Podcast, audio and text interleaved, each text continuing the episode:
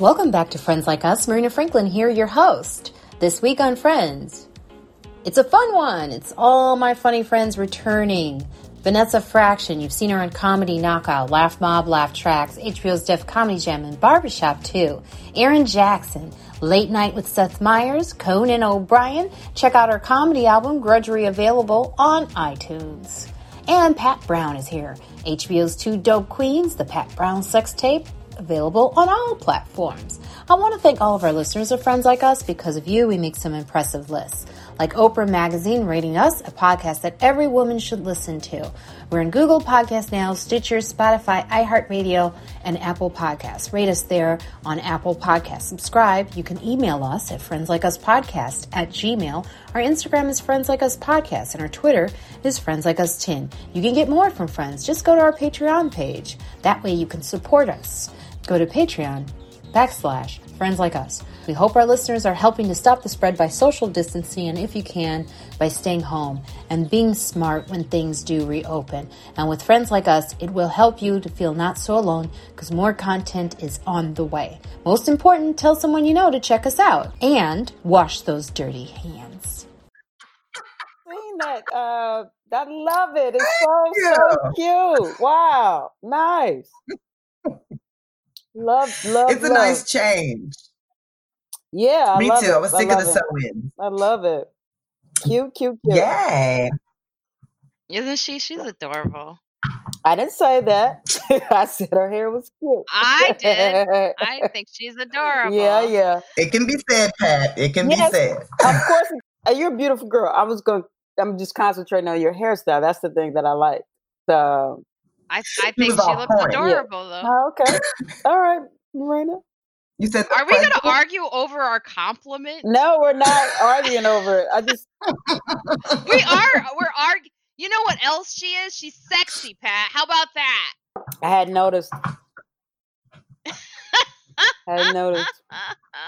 Come on, Pat. Come on, man. You know I need that from you. You know I need confirmation from you. She's a little sister to me. Did she get boobs? Did you get boobs yet? I didn't even notice if you got boobs yet. So no, my guy doesn't want me to. He doesn't want to go under the knife. I'm like, dude. No, I'm talking about like puberty, boobs. Oh, like my little sister. I was gonna get my kids done. No. No, absolutely not. I was talking about just like going through puberty and get your boobs. Oh, yes. Yeah. I was gonna get tits done. I thought that's what you were talking about. No. I was like, I don't do that either. I'm with your man. I was like, you're beautiful the way you are. Absolutely. That's what he keeps saying. Yeah. So what do you think? You think Erin's gonna come back with the map still? Yeah, I don't think Erin's gonna come back. It's possible. I don't really know what. Sorry, y'all. I was trying to read a bunch of tutorials, but it wasn't. It's not letting me. Did you restart your computer? Yes. Oh, okay. I did that before you got here because you were late. All right, so we'll start. Okay. We started. We're recording. So we are here with Erin Jackson, Vanessa Fraction, Pat Brown, and Marina Franklin. And how are you guys doing? Well, you know what? Let's start off. I don't care how we're doing. Let's talk. Exactly. No. How are you doing, Vanessa? I'm fabulous. Sometimes I get scared to say so, but I'm doing really, really good. Yeah, right? Well, yeah, you know. Isn't it in Georgia, like where it's open? That's where you are, right? Yes, I am. I'm in Atlanta, Georgia, and they have loosened restrictions on people. And I just was, and crazy enough, I don't even know if I'm gonna sound bad saying this, but I went to get my dog groomed, which they have curbside pickup. So I didn't go in the place. We didn't touch each other. They came to the car, got my dog out the car, took him in, and then brought him back to the car. But there's a nail shop next to it, and they were wide open. Wow. What is going on with the nail salons? Is that... Why? I don't even know why it's so important. Like, just, it's, I don't understand that out of all things. And people are going in there, and I believe they are practicing social distancing. Like, they have kind of sheets between each stall kind of thing. It's just... everybody's trying to do something different, but the point is, I don't understand why getting my nails done is so essential. Right. I'm not going anywhere. I don't do my nails anyway. There's that. So let me put that out. Yeah. It's crazy. I mean, I'm a girly girl. I understand getting pampered, but that's just not high priority at this time. Yeah. Yeah. And tattoos. Like when was it necessary to feel pain to look good? I mean, I just don't get it.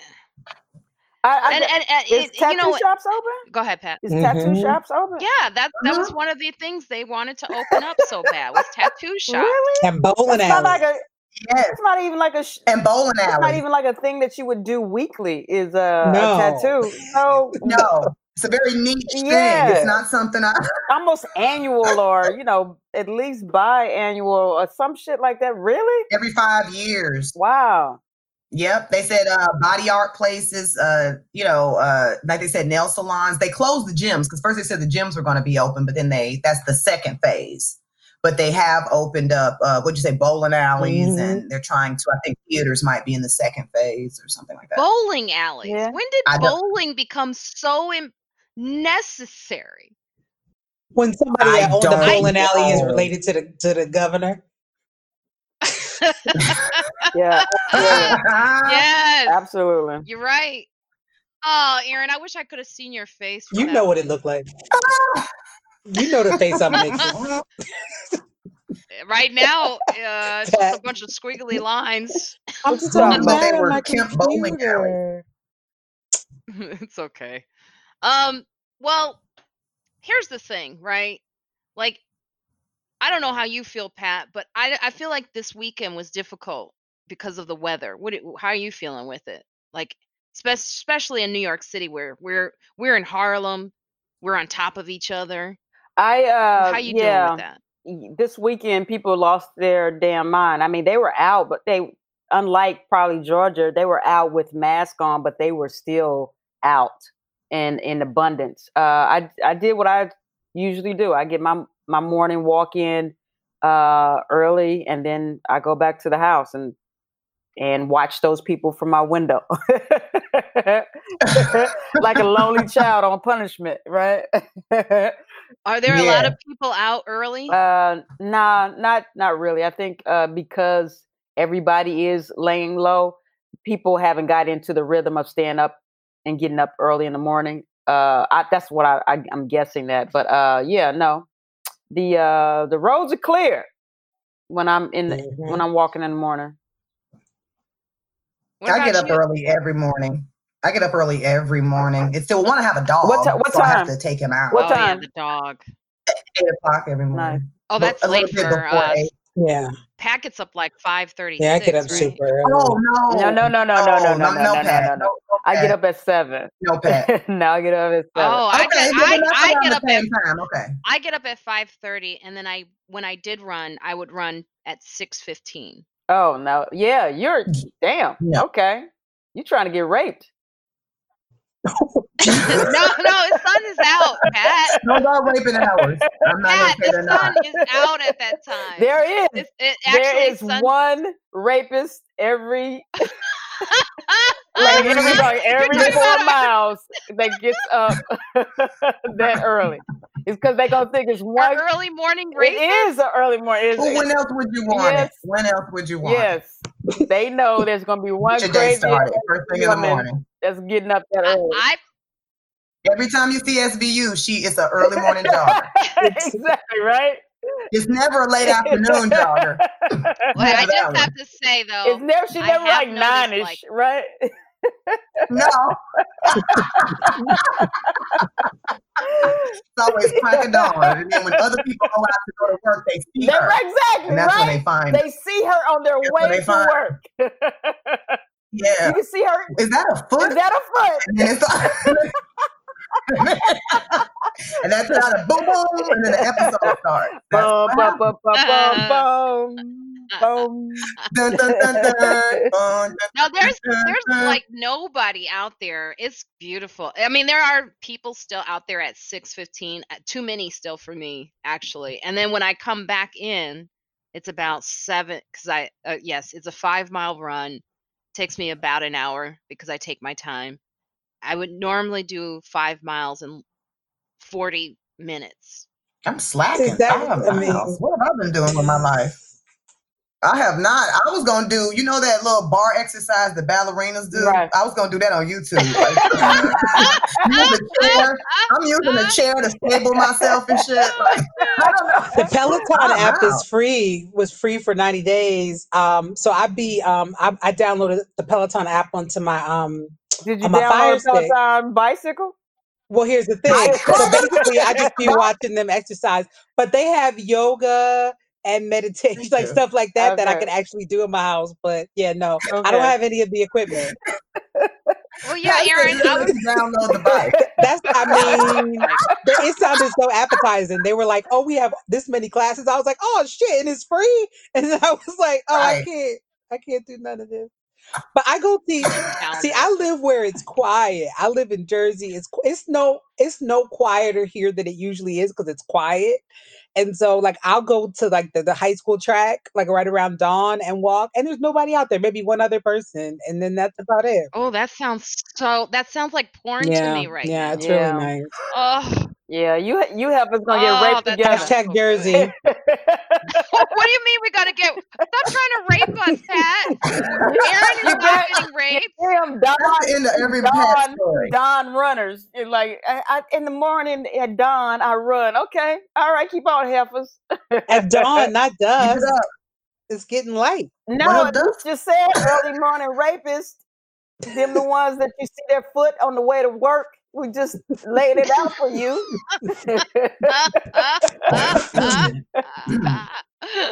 Listen, I'm telling you, 6 o'clock. That's when you got to know when the sun rises. Do you wear masks when you run? Are y'all out there? Now, this is one of the articles. I'm so glad you brought that up. But I don't be running. I do want to. You don't run. I'll be walking briskly.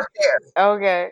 Do you wear your mask? I don't, because I'm out there by myself with one other person too. Yeah, right. I think can I go ahead and talk about that? Because I think I had tried to do that, like you going out there and you're sweat. It's just nasty. It's ridiculous, and you can't. I already have a hard enough time breathing and regulating my breathing when I'm running or jog. Like I'm not running. I'm lying. When I'm jogging or walking fast, so it's like. I need to, and then like you say, I think it's the whole thing of distance. Like I keep choosing times where there's not that many people out there so that I don't, you know what I mean? So I don't have to, I don't know. Well, I just can't wait for people to go back to work so I can run. True. That's awful what I just said. Just so you know, that is the worst thing I've ever said in my life.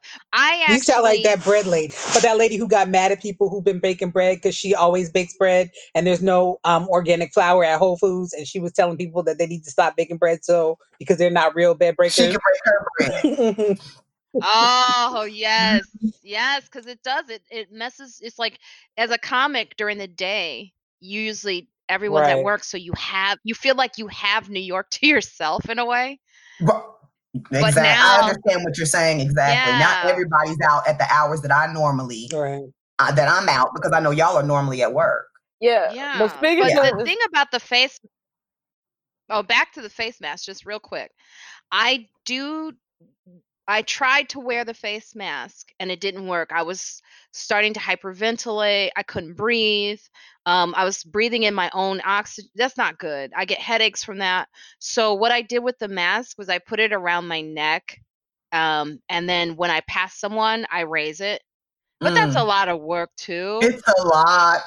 So I did buy this thing because this was an article that we have this week. It says, should you wear a face mask outside? And after the CDC suggested that all Americans wear a face mask when in public, many now wonder if they should wear them when doing outside exercise. In a recent New York Times article, multiple public health experts suggest there is a low transmission risk for runners or bicyclists as long as they keep 6 feet apart. They also say that exercising with a mask on could be slightly uncomfortable. However, the experts recommend that those exercising outside should wear masks, citing that doing so is more about policy and politeness than viral spread. Okay, but here's the thing. There are no experts right now. Look, they said wear it, but then it probably ain't going to be good if you do, but you should wear it. But then you really don't have to. It's really just because you want to be polite. So, I mean, if you're going to wear it, but we saying you should wear it. Like, what the fuck are you saying? Because you done went back and forth on me about 2-3 times. You're telling me if you don't wear it, you're going to piss people off. Exactly. Basically, right. That's what they say. So we're just to conform. And so a white woman or Marina won't write a letter. Marina or Karen. Karen or Marina. Karen or Marina won't write a letter on your ass. Someone called me Karen recently on a social media post because I complained because they did. Well, Pat was the first to call me Karen, but the thing is, a strongly worded letter. I do write strongly worded. Well, this person took my image from my architect design. My architect fixed my bathroom. They took a photo of that picture of my bathroom, put it on their site, and is making it look like they designed my bathroom. Oh, wow. How did you find that? On Instagram. Because they tagged me. Oh. They had the audacity to actually go look at Marina Franklin's, and then they have a whole list of different like apartments and stuff, and they're posing as if they're the ones doing the work. That's crazy. Yeah. So come again. They came and did some stuff. Erin is gone. I have to hit record again. Here she's back. Are you back, boo? Yeah, I was trying. I thought I found a solution. You all right? You all right, Erin? Yeah, I'm like fine. She fell down. I was trying to join you. She just went away, went offline, and came back. Y'all act like she fell down or something. You all right, baby? For baby, you okay? I want y'all to see me. I just haven't been seen.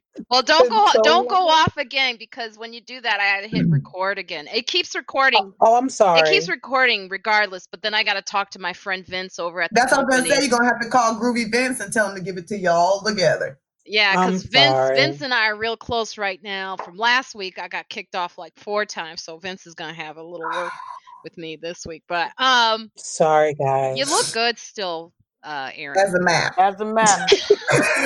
Because that's what we see. So your area looks really good. But yeah, I complained to Instagram about this person, and then they were like, you have to send a photo of yourself saying that it's you and that you don't. And I was like, wait a minute. I have to tell you that it's me. Why don't you do? They verified you. Yeah, aren't you verified? Yeah, I'm verified. And they were like, so when I wrote them, they wrote me back and they said, we can't give you access to this person's account. I go, that's not what I'm asking for. That's not what you want. You want them to take this thing down because it's false advertisement. There's no experts. There aren't. Right, in anything. Right? Not right now. I mean, the thing about running outside, back to that, I'm just trying to figure out, I have like those neck things. I forget what you call them. A gaiter? A gaiter. I designed one, and then it got to my house, and that damn thing is thin as wind. I was trying to find it. Oh, I have one of those things too. Like if I were outside hiking or something like that, like one of those things. Yes. I have one, but mine is thin as hell too. That's what I'm saying. Like I can see my lips. Like I can I don't use that. My nose was running like crazy under that thing too. It was just hot, and I was like, "Nah, I can't do this." It was like, that's part of what they said will happen is that your nose will run, and some people don't like that. Mine runs anyway. Some people. Oh. It was like I was at the grocery store, and it was running down. I was like, "This is the most disgusting thing." And now you're wiping it with your gator. And now it's I'm not. I'm just letting it happen and hoping nobody could see it. But it was so thin. I was like, they could probably see it. Like, but I don't want to pull it down the wipe because then I'm defeating the whole purpose. I'm gonna do this with it. Oh, right. I'm gonna wipe my mouth with it and then pull it down on my neck. I have one. I have one that's like.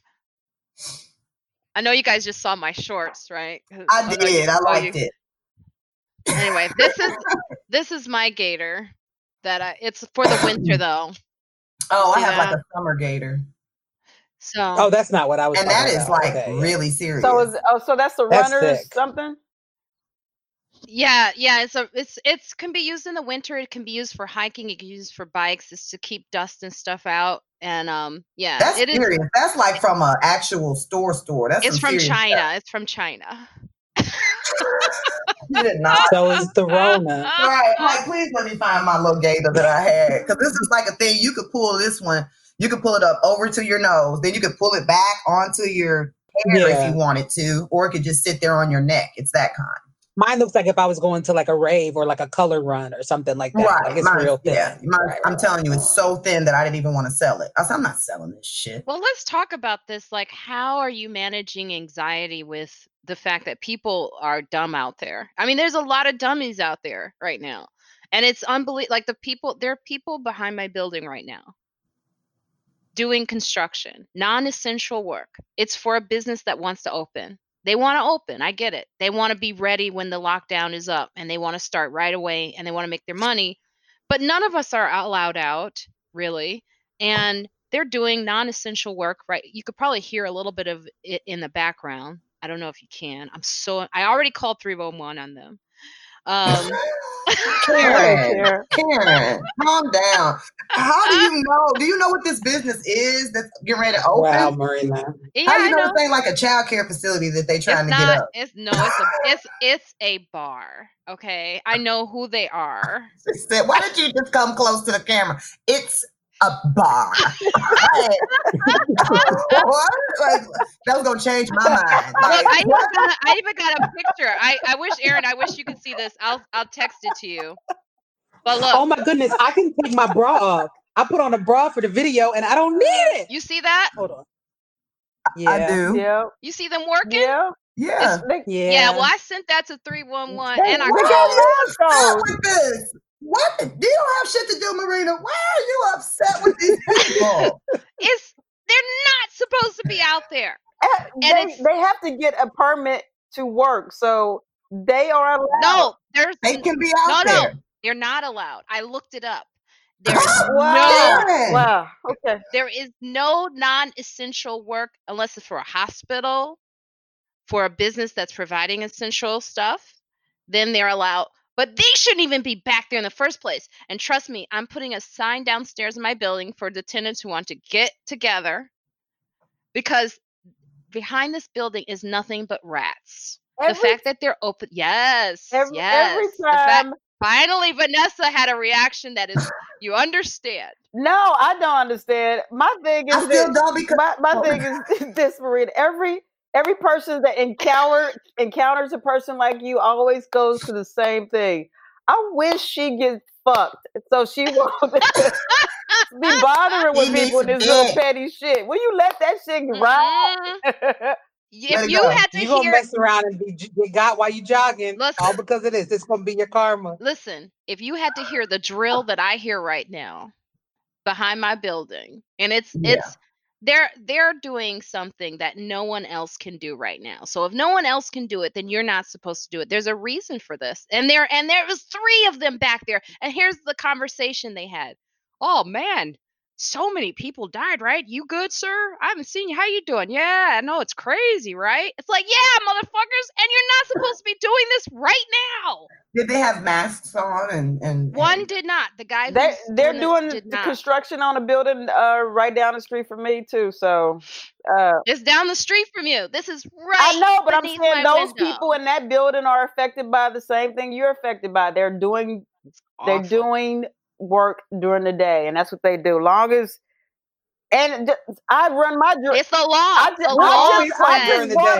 bought my new drill that I am so happy about, and I know my neighbor is crazy because I'm doing all the things. Where's my pin? Right, so I'm doing that I haven't done. All the drilling. Yeah, y'all got to get over that shit. I'm sorry. So just like the dude that's probably practicing DJing.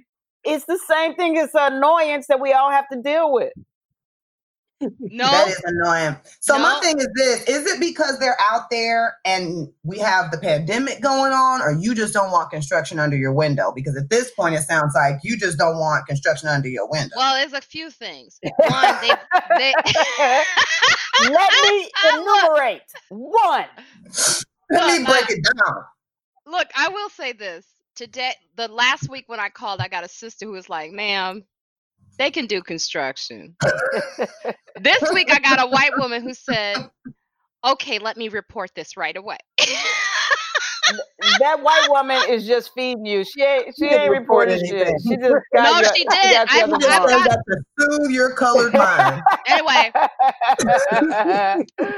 Social distancing complaint. An essential business is open, but is not complying with necessary restrictions. So right now, and I looked it up, no one.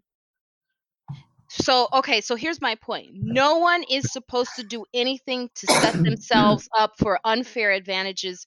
So if one business cannot do it, then you can't be slick and try to get ahead of the other person. So that is just like, once they officially open up non-essential construction, then of course. I mean, but I still have a problem with them. That's a whole other thing.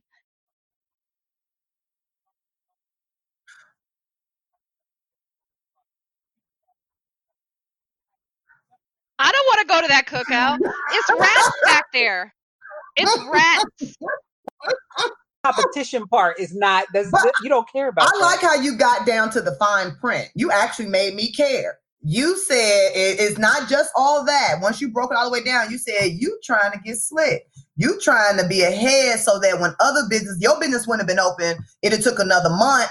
You to get it done if you'd have done it after all the stuff. But no, you said as soon as they open up, say we good, we gonna already be ready. Yeah. But the other businesses are not gonna be able to do that. Now you made me care. That made me but I'm with Erin. It ain't about that for Marina. That ain't Marina. She just found that little bit of information out on her part. Shut them down. Well, we can't spend 30 minutes on my problems. Amazon Prime. Here's another one.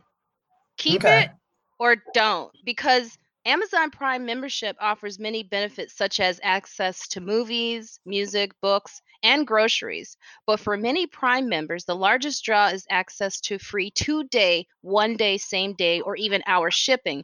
As the COVID-19 outbreak has intensified, however, Amazon is prioritizing shipment of essential products and has pushed back delivery for all other products. This begs the question, if Amazon Prime's free, fast shipping is no longer fast, should consumers keep their membership?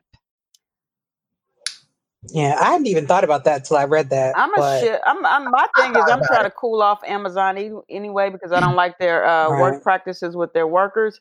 So I'm just spread it out. Right. Like I was talking to Yamanika the other day and I was we both have SodaStream things, and she ordered hers straight from SodaStream, and I was looking around, and because PC Richards is where I usually get them, pick them up. What is SodaStream? I'm sorry. SodaStream is just a carbonated. It carbonates water, and so so we both like carbonated water. So anyway, so I'm just going to order directly from the places I need things from, and try to circumvent using Amazon. And when I need to use something like a bigger box store, I'll use Walmart because I got stock. Do you have Prime? You have stock in Walmart? I do have stock in Walmart. Yeah. So just say it out loud. You was like, you're ready. You kind of started. You know, I used to work there, and so they give you stock options, and so I kept all the stock options. So if I do have to go a big box, I'm gonna go Walmart. Even though I'm just. But do you have Amazon Prime? But I'm just saying that Walmart is just a small inch better than Amazon in terms of their work practices. So that's why I was saying I'll do Walmart, but I'm not happy about Walmart the way they handle their workers either. I ain't there. No. I'm keeping Amazon. Well, I'm keeping it because I watched the show. That's what I was about to say. I don't use it for the shipping. Yeah. I'm sorry, Erin, go on. Yeah. I'm sorry. Yeah, I used to never use it for the shipping. I was using it because I was like, oh, this is like Hulu. And then I started like, oh, I'll buy things or whatever. But yeah, it's not a big deal for me. I think it's for the shopping. The shopping has actually really saved me during this whole pandemic because I order Whole Foods and I get organic food. I only get organic food since my diagnosis, obviously. So I try to getting organic food in the grocery store is not going to be possible right now. So that's not something I'm willing to give up. The guys do deliver in the lobby and they're supposed to bring it to my door. I did write a letter this morning about that. She called 311. But I said, I understand that these guys don't want to risk their lives to come upstairs. Just because I read this article, I said, but I do feel like you should subtract a certain amount for delivery. So it's okay if they don't want to come to my door, but I shouldn't be paying for the delivery fee.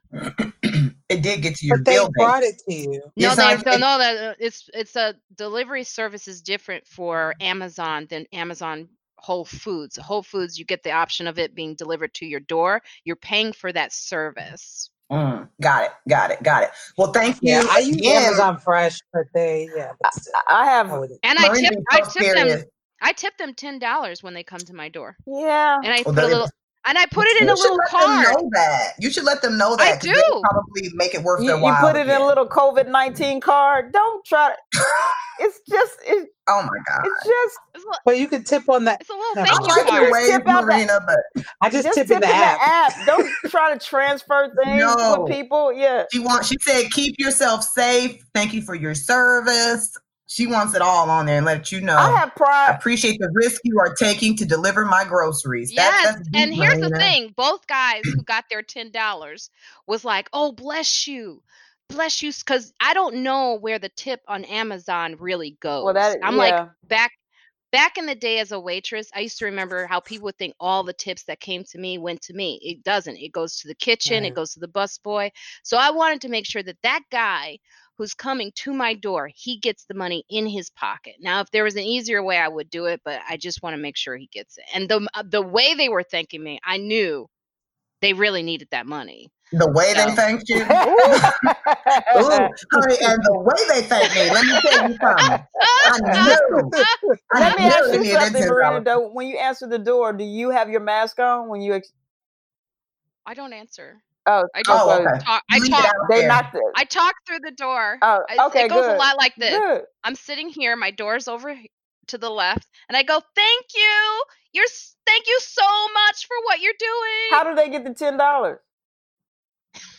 It's in that card. I put that on the door, like outside, before they come upstairs. It says to the Amazon guy because you can tell it's being delivered today.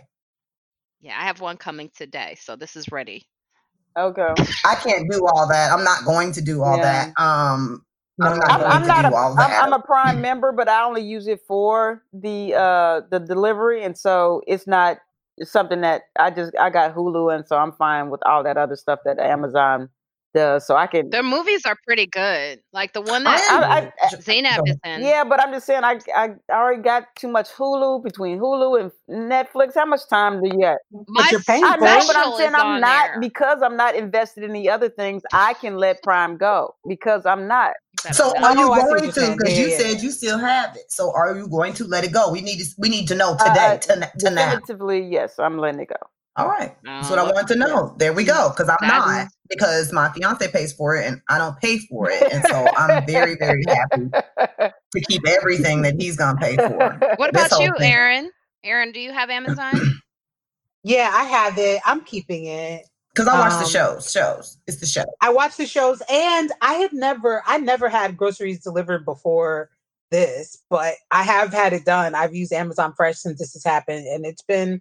Because I don't even know. I wasn't so scared myself, but now outside feels weird. It feels scary. And if I don't have to go to the grocery store, then I tip nice and I have them, drop off my groceries. But I haven't done that yet. So, I used to do the meal prep thing, like had that delivered, like a Blue Apron or whatever it was we were using. It wasn't Blue Apron we were using. We were using something else. But one of those we've done, but I've never done the actual, let me go on here and get my groceries. I haven't either. You know why I found it better? Because last time I went to the grocery, there was like no meat left, like no chicken, no whatever.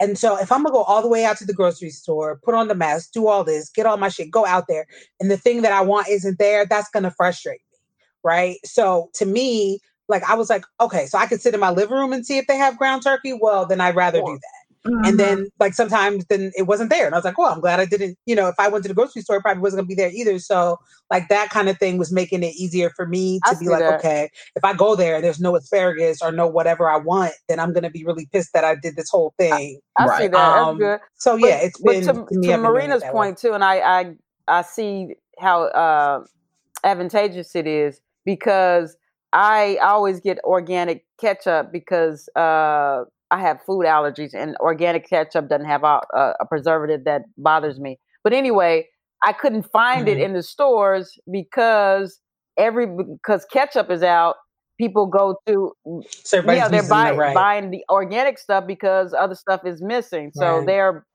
people are buying more organic stuff. And so organic stuff is, you know, it's more scarce than it has been. So I can see that being an advantage. Yeah.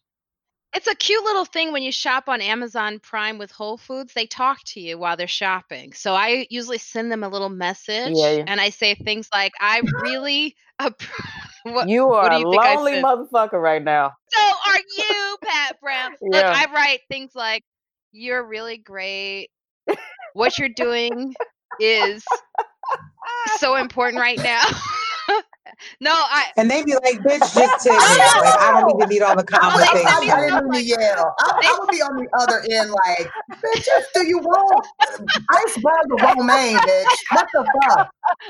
I know I'm great, man. Shit. Marina needs the red. What the fuck are we doing? I'm not doing this to be great. I'm not doing this to pay my bills. I'm going to tell you that now. I appreciate what you're doing. A lot of people applaud the nurses, but I applaud you too. I had one girl right back. She was like, oh my God, I didn't expect this message to come my way. Thank you so much. You are truly blessed. The lady at my grocery store, like the real grocery store that I was going to, the Stop Shop, like somebody said to her one day, like, thank you for what you're doing. And she was like, I'm just here to pay my bills. Okay. Like, she's not there to be ignored.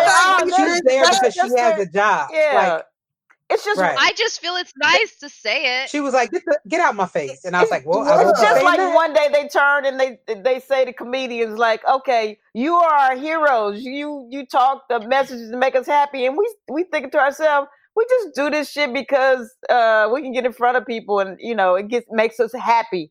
But well, no, I didn't do mine for spiritual reasons. No. But it makes you happy. It does make you happy because you wouldn't do it. But my whole thing is when people's perception of what we do change, it doesn't necessarily change how we do our jobs or, you know what I'm saying? It's just like our motivation to do it. Yeah. They're not risking their lives for us to make us happy. They're risking their lives so they can put food on their table. Exactly, yeah. Right. For some, but I just think it's okay to say thank you and keep it moving. It's like Marina's putting all the sauce on it, and, you know, your mother created somebody great and you get up this morning. Why are you going so deep? Just thank. Oh my God. Well, you know, I just feel like they need to know that on the other side is a human being, and then to make sure that they replace. You be doing that because you be feeling bad about calling the police on people. You're trying to balance. That's all it is. Well, I do get my food. I'll tell you what. They never say anything is not there. I always get all my food. Because I have a conversation with them, you know, because sometimes people like this ain't, you know, they be shopping and they're like, okay, so let's talk about the reopenings, right? So a 5-step plan for reopening businesses. Sorry. Vanessa, you can't see it, Erin, but she just lit up a cigarette or a it is not a cigarette. I can see y'all. Y'all can't see me. Oh, you can see us? Yeah. Yeah. Oh, great. Okay. That's right. That's how it works. I forgot. Erin! So a 5-step plan for reopening businesses put to the test in China. Around the United States and the world, employees and employers alike are eager to get back to work as soon as possible, like the people behind my building. And as China has slowly started to reopen its economy, all eyes are on them to see what this process will look like. Businesses have often relied on a 5-tier model called the hierarchy of control to reduce workplace risks for employees. And this seems to be what companies in China are using to restart. Now, through this model, Chinese factories have been attempting to prevent the spread of disease through use of PPE, better ventilation, physical dividers between workers, and work schedules that minimize crowding. Chinese factories have also been checking their workers' health and temperature daily. Now, it says this, but some of the infected are asymptomatic, and test kits can produce false negatives, making these checks far from foolproof. So what are we doing? But that's with herpes too. Sometimes you don't know. Some people are asymptomatic. I think that I think the answer to that was we do the best you can, and so with the precautions that they're putting in place will help. Of course, it's going to be some things or some people that fall within those cracks, but you do the best you can. If 90% of their people are healthy and these precautions work, then they are reducing the spread. Nothing is foolproof. Mm-hmm. Well, the foolproof part is there's a lot of fools out there. That's the problem. Nobody is in charge. That's why Karen needs to be in the streets, because no. I love the look you both just gave. No one agrees. Listen, no one is in charge here. And the thing is, it's like 6 feet. I don't even think it's 6 feet. They just saying that to make y'all feel better. We ain't supposed to be. It's okay. So we're not supposed to be around each other anymore. How many feet do you think it is, Marina? From your science, no. From your how do you deduce? How many feet do you think it is? We should be at least 14. Look, I don't think we need to be around anybody. Okay, for just a little bit longer. Listen, you know how long 14 feet is. Not really, but I know it's far enough. If I can't see you, it's working for me. Okay. There you have it. If you look blurry in my vision, then there you go. Take your glasses off, Marina, and I'm probably 2 feet away. But the thing is, okay. So here's the thing. You can't tell people, look, you remember those little signs that said, wash your hands before you go back to work? That ain't never worked for no one. Yes, it is. It's a good reminder. It is a good reminder. It's a good reminder to have in there. Like, it is. I think that those signs are a very good reminder. Yes, they are. Well, you know what's interesting? They remind me to wash my hands. I don't even work there. Yeah. That means right, too. When I say, I look in the mirror and go, oh, shit, what are you doing? Wash your hands. Like, you know. I know. Here's a little thing, though. I just think that reminding people is no more a thing. We should just enforce things for a little bit longer, maybe just a week longer. But in this article that I saw, that sentence, go ahead, I gotta edit that out. Nobody cares. ByteDance, the parent company of the viral video clip platform TikTok. It recently reopened its office. Do you want to know where that office is for TikTok? In Atlanta? The parent company? Atlanta? China. Erin? Yes, you have it. Where in China? Wuhan. Yes. Is it really? Yes, it is. Wow. It recently reopened its office in Wuhan on such a schedule as has Chinese internet search giant. I just like, it's crazy. It's like, you want to know how we can affect places that did not handle things, don't engage on their platforms. I mean, engage on that platform. If it's a parent company, how much? Yeah. I think somebody made this point about like the government, the Chinese government is one entity. Chinese people are another. And so to kind of defame Chinese people for what their government is doing is like people's hate for Chinese people during this pandemic in the United States is crazy because they had nothing to do with it. So I don't know if the Chinese, but that's not my point, really. No, I know, but I get it. That's a good point. The Chinese company, the TikTok, are you vilifying them? Is that a private? Vilifying them because of what the government did. It's like, somebody has a grocery store here. That's like saying the same thing about Amazon then. You're vilifying Amazon for the people who work. No, I'm vilifying Amazon because Amazon are in direct control of their own policies. I'm going to the thing that can make a difference. I'm going to their Amazon to make a difference. I'm not going to our government because of Amazon. I'm going straight to government. I'm striking straight.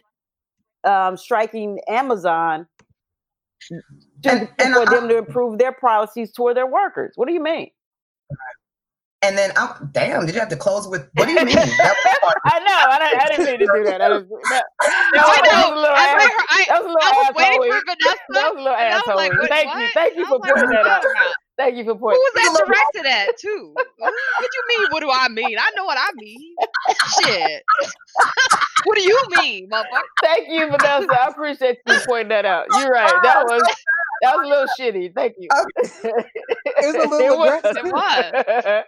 It absolutely was. Take it down. I accept it. Yes, it was. Marina, I think I figured it out. But I guess all I was going to say is about when you had said the thing about TikTok and that it, you know, they're back open and where they're located. I wanted to say that me not being on TikTok was not politically motivated either. Right. Mine is motivated by age. Yeah, and the fact that I don't want to get on anything new anymore, pretty much. So I just want to clear that up, that I'm very ignorant of TikTok's owners who created them and what their real purpose is, because it could be a sinister plot, but I just have not researched it. Right. Yeah, Marina? Yes, Erin. I'm sorry. Could I, if I really do think I figured it out this time, can I reload one more time or no? It's a problem. Oh, go ahead. Is it worth it? Is it worth it? Go ahead. It's worth the laugh if it doesn't happen, because I am going to laugh. It's happening. Oh, no. Yeah, it's still grayed out. But I found it where it said allow, so I thought I figured it out, and it didn't. Gosh dang it. You know what? When we get off, so you can talk to them. We know you ain't going to be on TikTok. If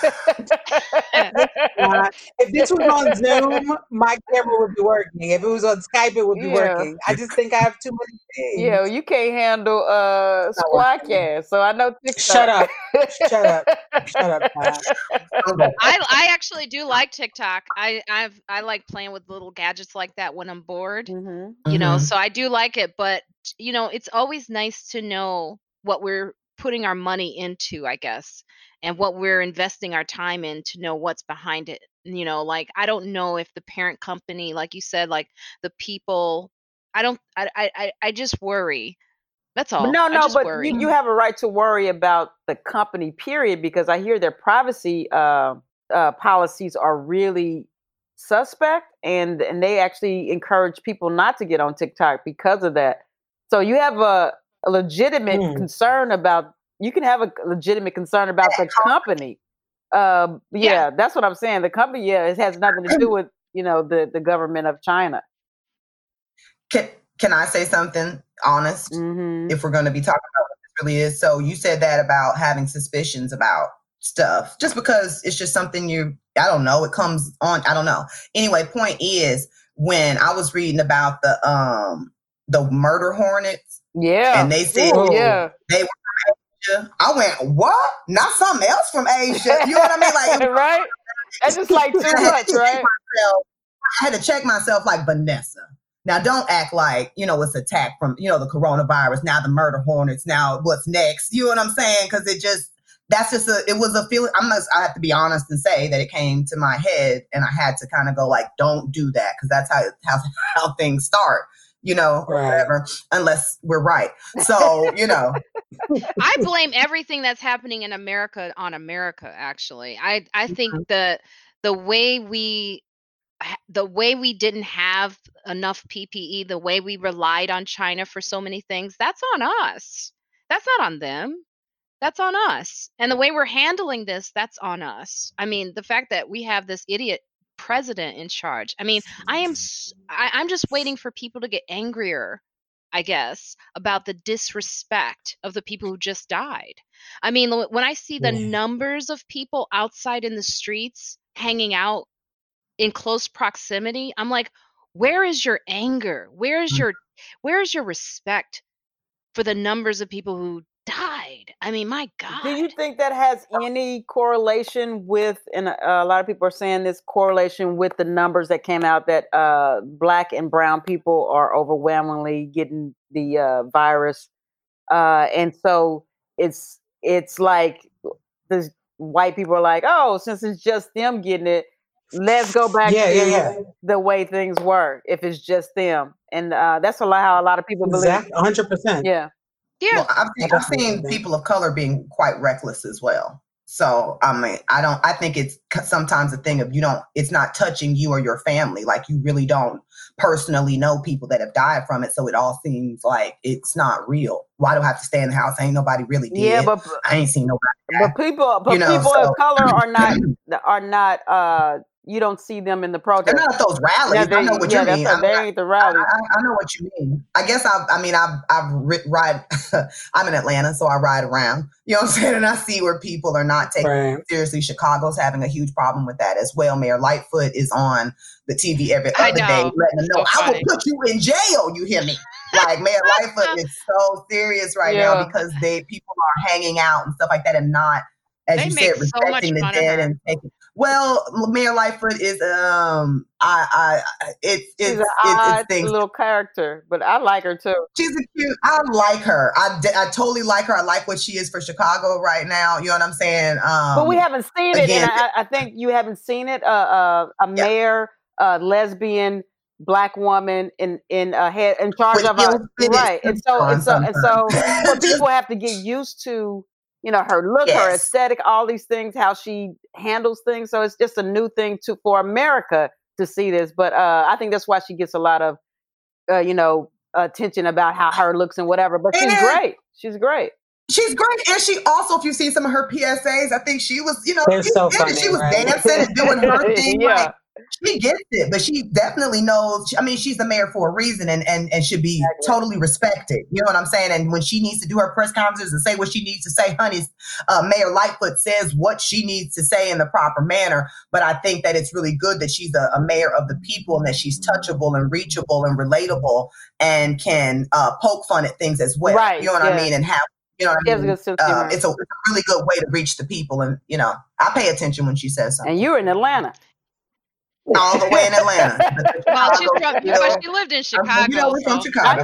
It always stays with you. You can't get away from Chicago stuff. Yeah. But honestly, if you're not really seeing the dead bodies, if you're not really seeing, the video, they're saying like, and this is totally harsh, and I'm so sorry, but how they say that people are dying alone and how terrible it is, and they weren't letting. At one point, they were going to try and let some news people in there or something, but then the families were like, "Well, how can you let the news in? You can't let us in." Kind of moment. Yeah.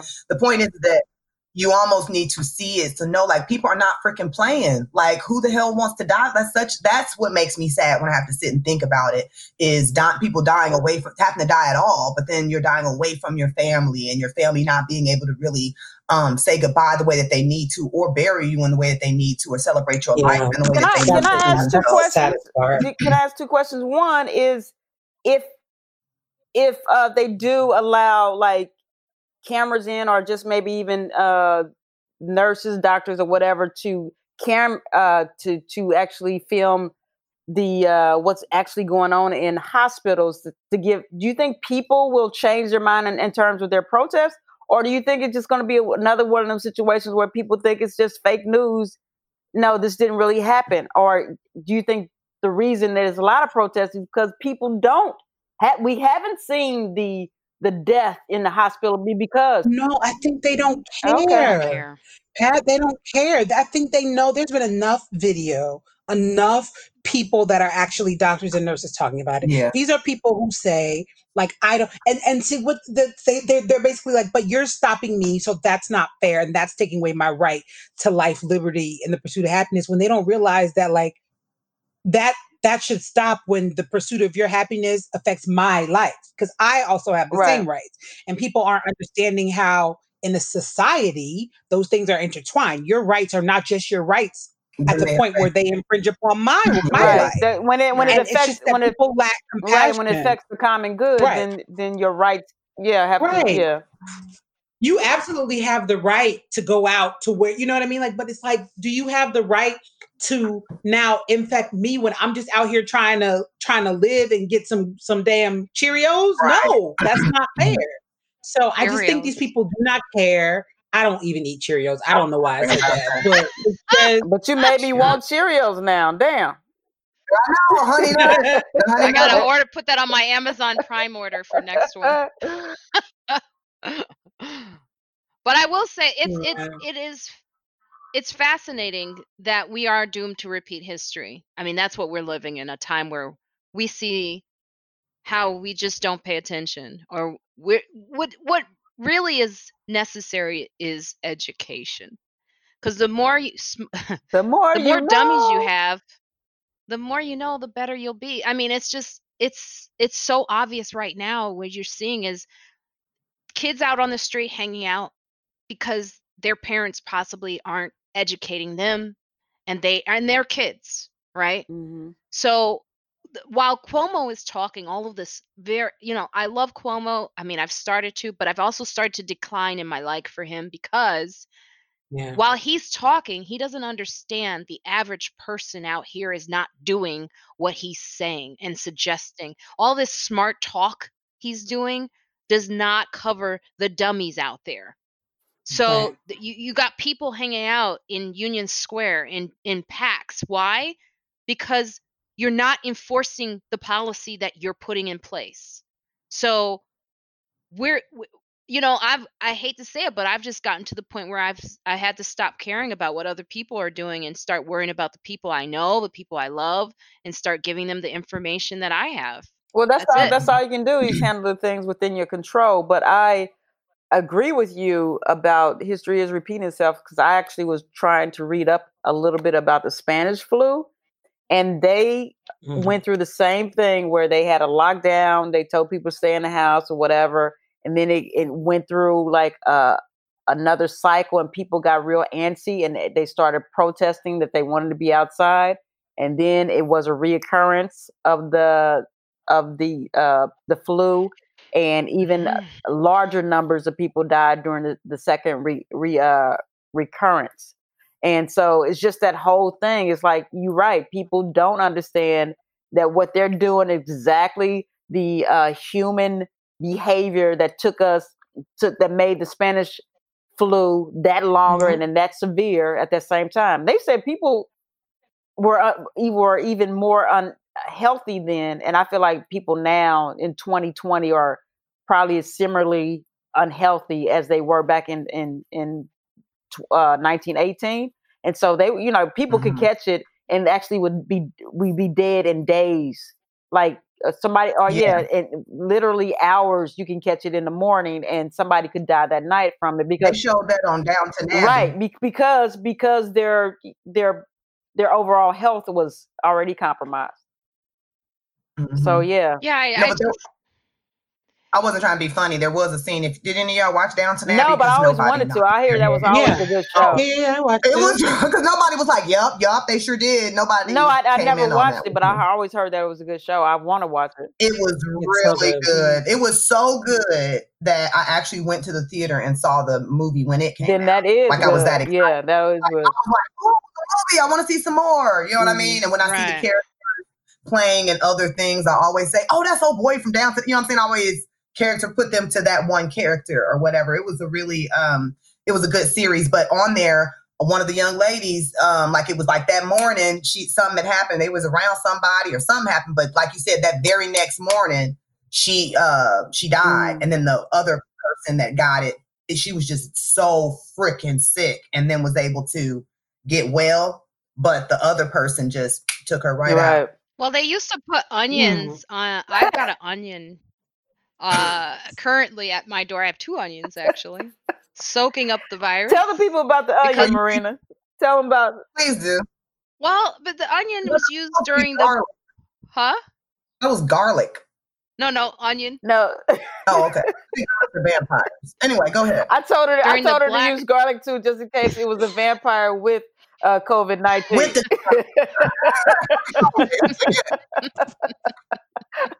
Just get it out again.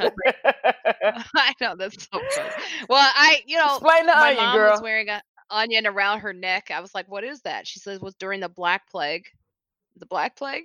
Yeah, I guess there was one family that was still living, all around. One family, a farmer. Everyone else had died, and they said, "What is it?" And they were like, "They saw these onions." The onions was soaking up all of the virus, and the onion was black because it was soaking it up. And they say even during a flu, like if you put onions next to a sick person, it'll soak up. Nah, I don't know. But I got it near my door. I feel like you went conspiracy right there at the tail end. It's a little smelly. I just said it next to. I was with you when you said, like, put it on your chest because maybe there's some type of absorption thing that's happening. But you said, no, just set it by your bed. Put it on your chest. That doesn't sound real. I'm gonna be honest. Oh, I got it in the car. I got it by the door just in case, because my neighbor comes out. He don't understand nothing. He's 70-something years old. He be having visitors. He be talking. My neighbors be having visitors too. I get mad too. They be over there jam. I be hearing too much noise. I'm like, that sounds like too many people over there, and I'm gonna make a call. Like I almost threatened a call one time because I was proud of you. I thank you. You just want somebody to be shady like you. Shut up. Look, I was worried for my safety. For once, I was like, look, I'd rather ask forgiveness than to be over here, you know, I'm sorry, than to be over here and them caught something because y'all, and they young too, and you hear them coming in and out. I don't like that. I told a story about these four older people that was on the elevator and they was waiting for me to get in. I was like, I ain't gonna be a part of your death squad. No, I ain't gonna be a part of your bingo suicide mission. Hell no! I walk up these steps, old people. Y'all shouldn't be around each other. What the fuck y'all around each other for, Herbert? It's the old ones that are just like the kids. The kids, older people are like kids. They are so used to their life and don't like change. It's hard to tell them what to do. And I've had to yell at him because he's 75. I mean, and he's out there. He talks really loud. His voice reaches down to the first floor. I'm on the fourth floor, so I know his voice be spreading stuff. You know, that's one. That's why I got that onion by my door. Even with the door closed. Right. Now that I agree with you on that. I'm putting onion outside my door. Uh-huh. So, but the thing is, I told him, I said, "Where's your mask?" I told him that through my door. He's like, "Ah, I got it right here." He's got it in his hand. I go, "Put it on." Okay. He thinks it's funny when I'm telling him this stuff. He just called me earlier. He's like, I got something for you. I go, I don't want nothing. You got me. I'm going to see you at the tunnel's end. Hopefully I'll see you in the fall. That should be our ending salutation to everybody now. Okay. See you in April. I mean, see you in August. Hopefully I'll see you in the fall. Hopefully I'll see you in October. Yeah, see you in October. Yeah. Now, during this COVID, Black women. Oh, no. Before I go into that, I want to ask you guys this question. Do you think comedy will change? Like, how is that going to reopen? I think it's not going to change because the very nature of comedy is stand-up comedy anyway. You have to have people. It's just no simulation for people being in together. I mean, you can do it, but it's not the best way to do comedy. You can do it on, so this has been our secondary wave. Have y'all been doing it? Have y'all been doing online shows? No. I have. No. And I tell you, I've gotten enjoyment from it, but it's nothing. Someone told you that you were doing it too. When I did my online on Instagram, they like, Pat was on stand up. Told them my job. I do comedy. That's they tell them right. They were like, Pat was doing stand up. Anyway, yeah, I don't think it's going to change in the sense that we still going to have to go to a bar, a club, whatever, and to do jokes. I don't think that changes. I think maybe procedurally, I don't know, it might change and how you know. Maybe I think that they'll. I'm sorry. No, I'm good. I'm good. Finish. Oh, okay. I have not been doing shows, viral shows or whatever. Not that I wouldn't ever, but I just haven't done that, I guess. And because I feel like you said, well, I'm a comedian. I got to tell jokes, which I do. But I call people and FaceTime people and be just having them crack up. You know what I mean? So my desire to tell, I still tell jokes. You know what I'm saying? I'm just not for the Cash App. I'm just not there yet with that. I made $15 yesterday. I think that's great. And some people have told me that they've made more. You know what I mean? They told me, like, I got $500. I'm about to make 500 for just a conversation they want me to have with someone. Well, that kind of stuff. I've just found other ways to use my comedy. Like I'm getting paid to do some writing gigs too, you know, for I've been writing like so that's and that kind of compensates, as well as I've been taking advantage of these small business grants and so forth, and some of that has come in. So, oh really? Mm-hmm. And so it's allowed me to just kind of, you know, relax a little bit more or whatever, and not feel and go ahead and fulfill some other things that I've been trying to finish up and write and stuff like that. But as far as the nature of comedy, I do agree that, you know, you need it. It's going to be back. I mean, comedy has made it through everything. You know what I mean? So people are going to want it so much. I think and real comedy too, because you've gotten so much of this viral internet stuff that you're going to really want that, you know, comedy club feel, you know what I'm saying? And that the feel of, you know, being in the room with a bunch of people. But how are they going to do that? But it's going to take time for me. It's going to take time, but I think people are going to want it. When it comes back, I think it's going to come back. So. Like whenever, because, you know, the concern is that like a laugh is a cough, basically, right? Yeah. Like it's the same thing. So you try to figure out, right. And I think, once they figure out space-wise or whatever they figure out with testing, I think for the clubs that are able to survive through it, you know what I mean? I think that when they open them back up, people are gonna be so hungry for it, they're gonna come back. I just don't see it happening this year. They have to take measures, though. That's the thing. A lot of these clubs were never, not all of them, but a lot of them were very irresponsible to begin with. So they have to take measures. They have to make sure there's great ventilation. Not good ventilation, like the best ventilation in a room where people are congregating. That's some comedy clubs don't have windows, so I don't even know. Most of them don't do that. Well, they better figure it out. That's what they need to spend this whole month off. Though. Yeah, those vents ain't good enough. No, I'm saying I need to see a window. Well, there aren't any windows right now, but they can put in like HVAC stuff. You never know what they can do. Yeah. You know what I mean. I was going to say this too, but if they have a vaccine, then all that goes out the window. It's changed, you know. The vaccine ain't coming, man. You ain't shooting me with nothing. That's how all the zombie movies started. That's how I Am Legend, right? Exactly. You ain't giving me no syphilis. You ain't doing nothing. I'm not taking your shot. Yeah. Now we have that article. Walking Dead. Yep. All that shit. All that started like that. So what happens if the coronavirus vaccine is never developed? It has happened before, like with AIDS. It took years. As the COVID-19 pandemic continues to spread, scientists all over the world are working on creating the one thing that can stop the virus, a vaccine. Yet some experts in global health suggest that the government should prepare for the possibility that a vaccine will never be created. It's not far-fetched to think that may happen, as scientists still have not developed vaccines for diseases like HIV and dengue fever. And Zika. Oh, Zika. And hookworm anemia. They don't have a cure for that. And now we got this damn killer bee coming here.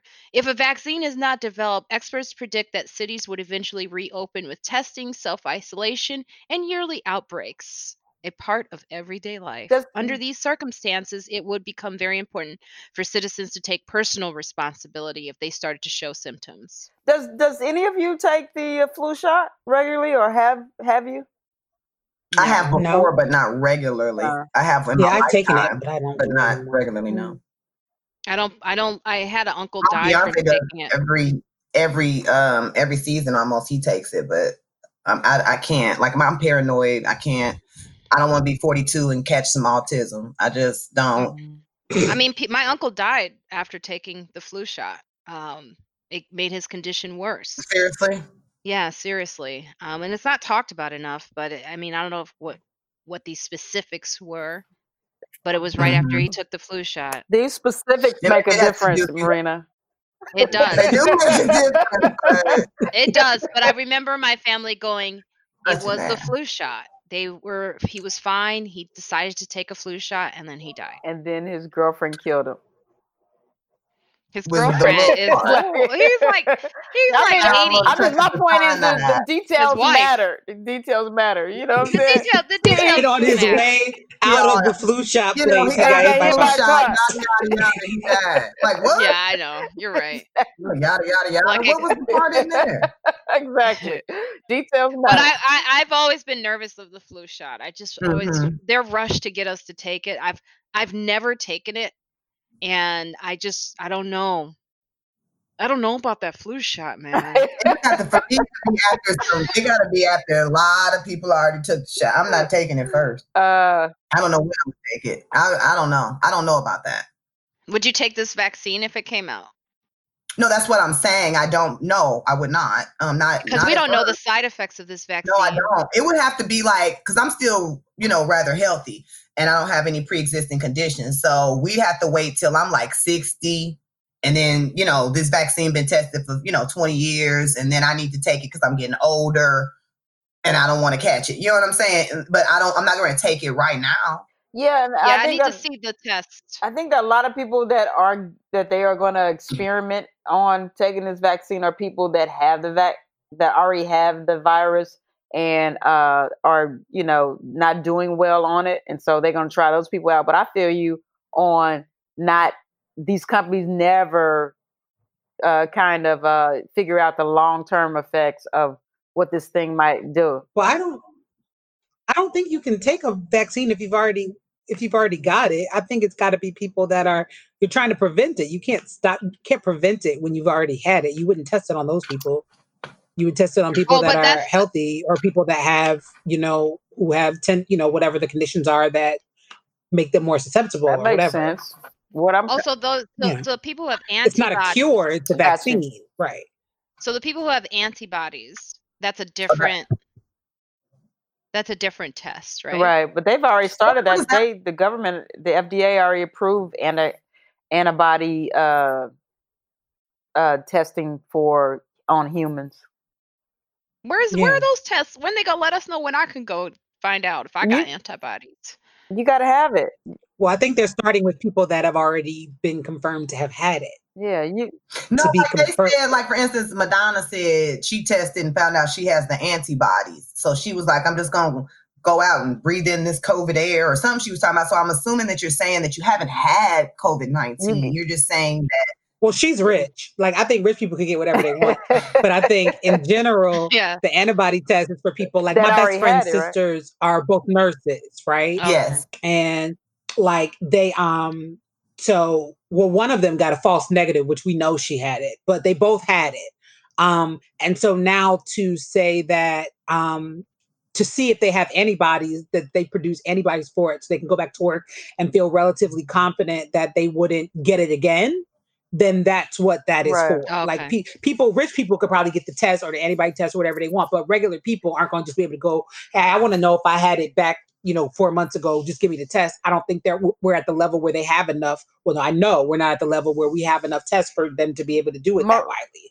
Like they're just doing it to see if people get antibodies. Marina, you'll never be able to see if maybe Marina, you'll never be able to take the antibody test because of that onion. That onion is keeping it's keeping you from getting COVID-19, so you ain't gonna ever have a need of antibiotics. I think I had it already, which is the thing. I just would, you, Pat. You know what? The thing is, that onion is saving my life. It Pat. Is. I agree. It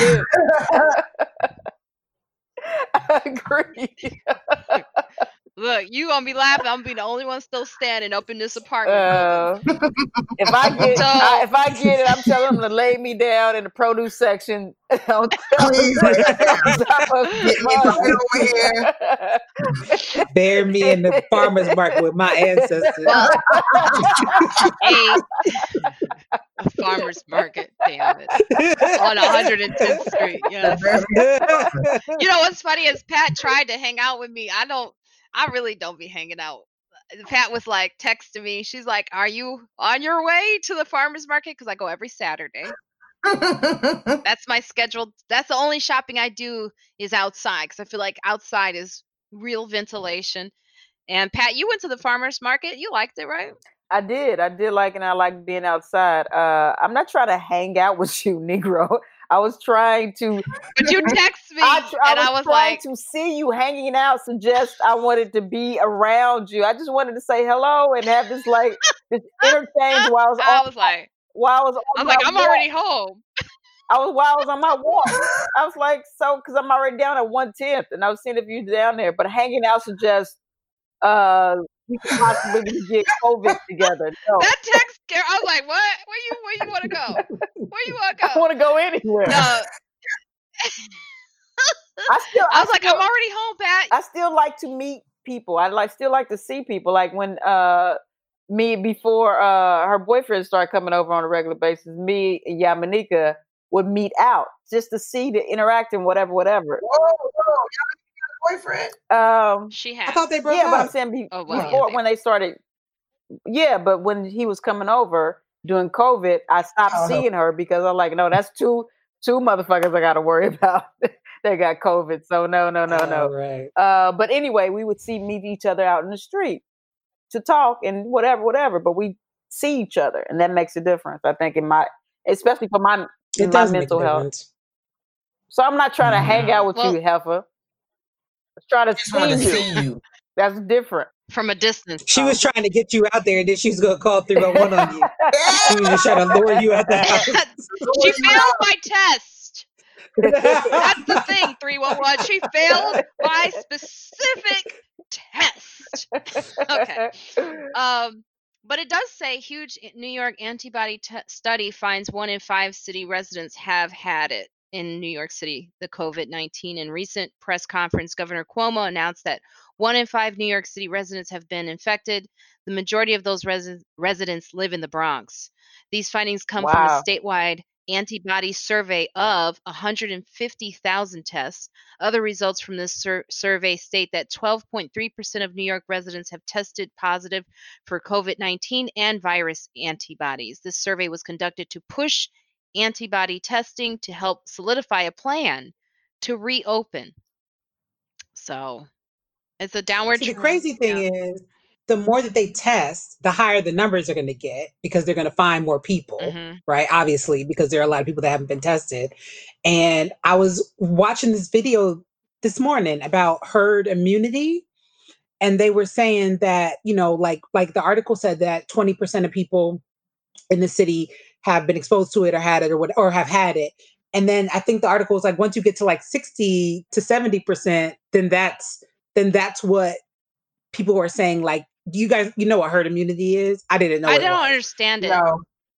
So what they were saying is the idea of herd immunity is once like 60 to 70% of people in the population have been exposed or have had it or have antibodies to it, it means that the virus can't sustain itself, because the way viruses stay alive is they, hop from person to person. But when it keeps running into dead ends, because 70% of people have antibodies, it can't get in more people to get to more people. So once you get to that threshold, then people are, then the society tends to see it really, lessen and disappear. And I'm curious as, the more people that you test, like they say 1 million confirmed cases, like, there's so much more than that. Like, how many people have you tested to get to 1 million? Like, once you start testing more and more people, you're going to find out that more and more people have it. Yeah, but Sweden is doing that. Sweden is doing the herd immunity type thing. Yeah. Right. And so I didn't understand it. Yeah.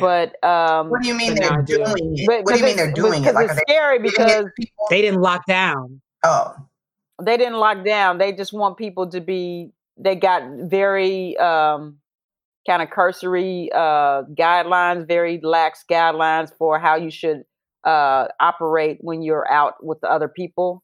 But yeah, they didn't lock down, and they're having some numbers, but also I think they said that they're showing some flattening.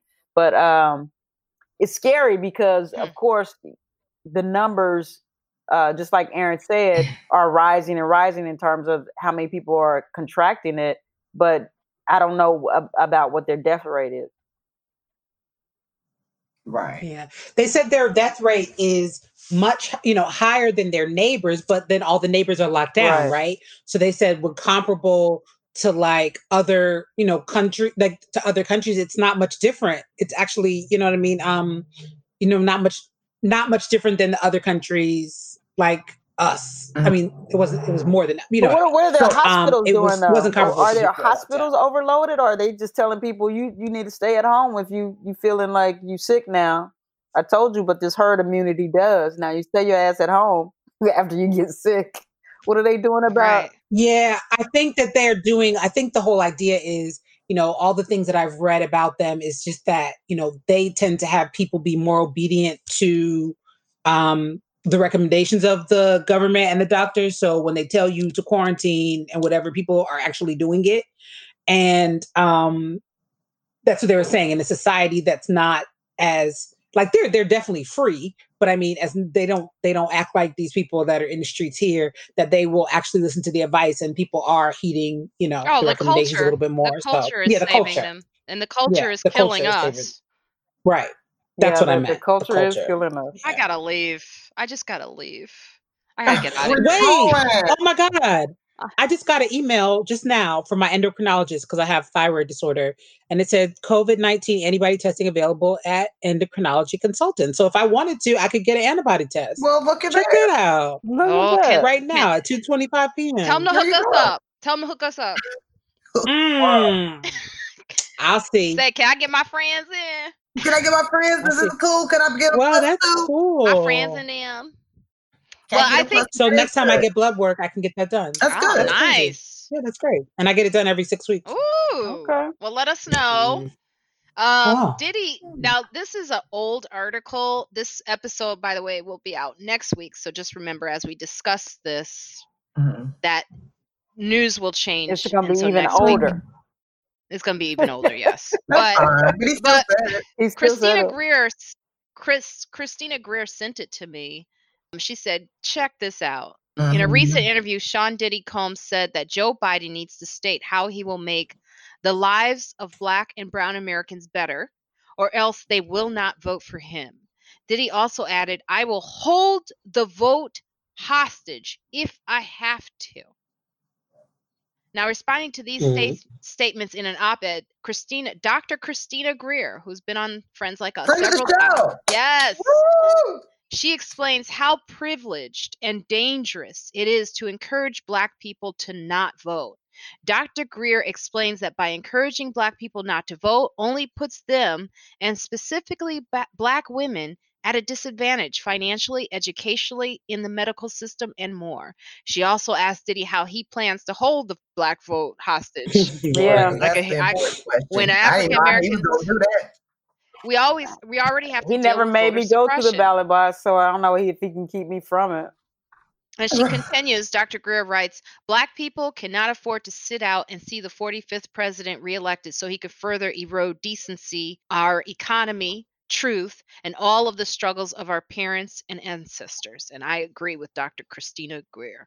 It was a good article. She said that. I enjoyed reading that, and she was right. And the first thing that caught my attention before I had actually read everything, once I heard him, what he said was, I will hold the vote hostage if I have to. Who do that? Like, if that is the crazy, it just, I don't like that. You can't even hold on your label. Yeah. You just say you can't even hold his label together. Yeah. you gotta do the... He can't hold artists on his label. He's trying to do the vote like he did Mace's residuals. You can't, you can't hold the vote. You don't have that power. You can only control me right now. It almost kicked me off. Like, you can't. This is it's ridiculous. It was laughable to me. Yeah, it was. You're not the boss of Black people. We need this. And I'm gonna tell you what and if you don't do this, then we ain't. Oh, sir, wait a minute.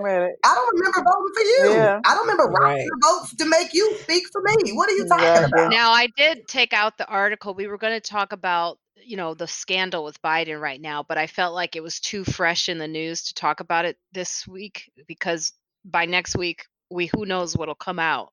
More information. Yeah, I'm always holding out for more information. How about you guys? Are you ready to just vote for Biden? It just doesn't make it doesn't make a difference to me. I mean, honestly, it does make a difference, and I do believe the lady. Let me just say that off the rip. I do believe the lady, but we have slave owners on our money. You know what I'm saying? It's like this is who America's always been.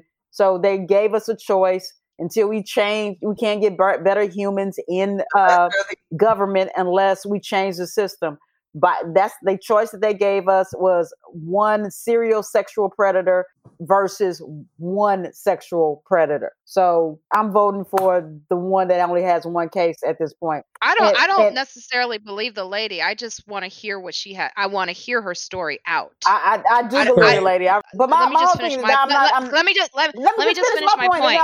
Real quick, Mom, I'm about to end this real quick. I promise you. Those things are not factoring into my vote. The factoring into my vote is what I need from a presidential candidate, who he is as a person or who he was as a person.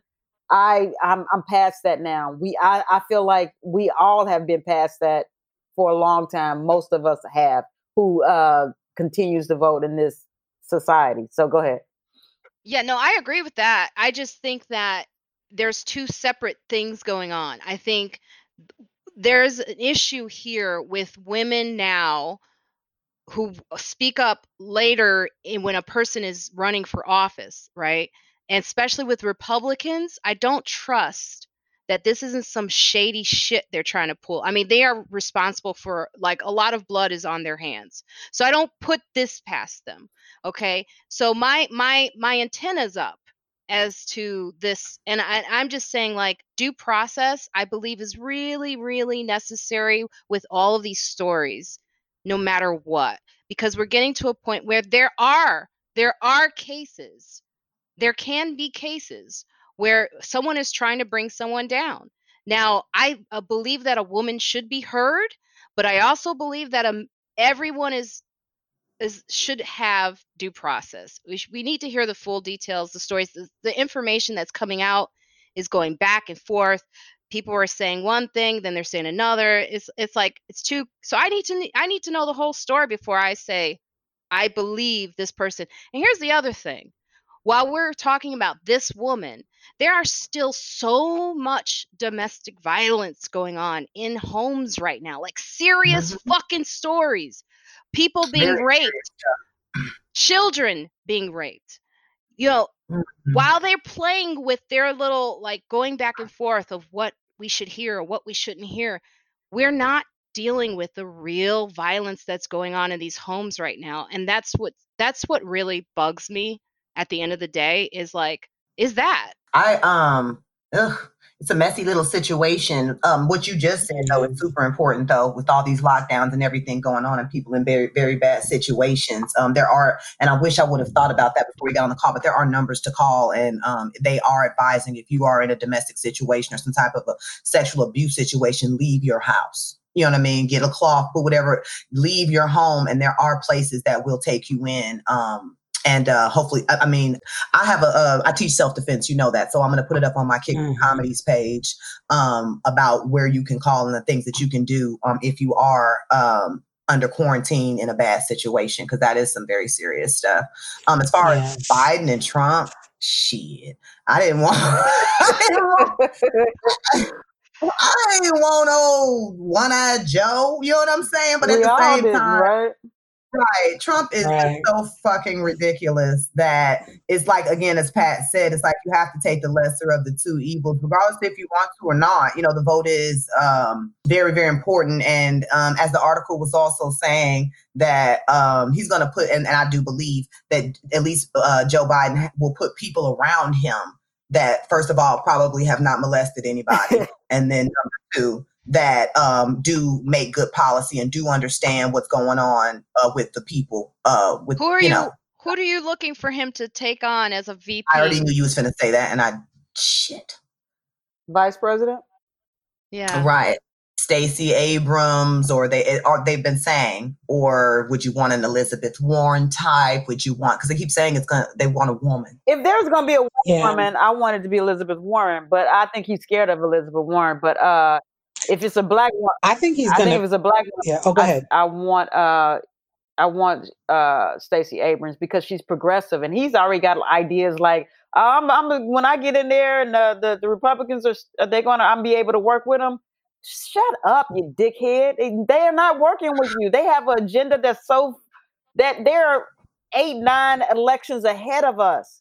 that we try to keep back and going back to this fantasy that it's not fair. They're not being fair. They're not operating like that. They're operating all out war. Mm-hmm. And you going back in there like, no, as soon as I go back in there because I'm a white man, fuck you, dude. That's why I want him to have at least a progressive vice president on his on his ticket. And I'll take what's her name from California.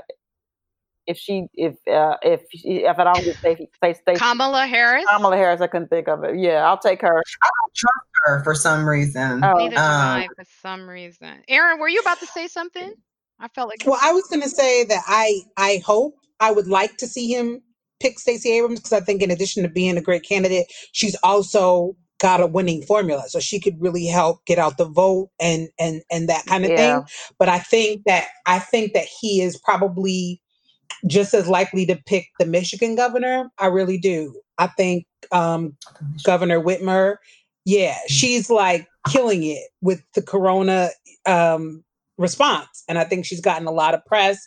I think, you know what I mean? I think that instead of, I mean, if it wasn't going to be like Stacey Abrams, I also think it wouldn't be Elizabeth Warren. I don't think, not because I wouldn't want her to be, I just don't think it would be for him.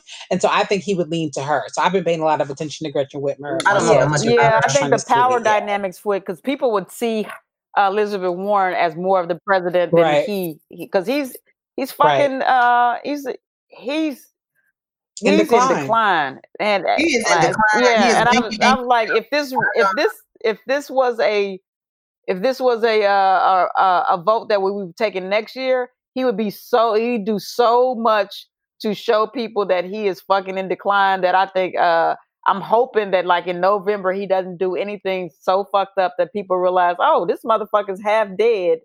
So because everybody's looking at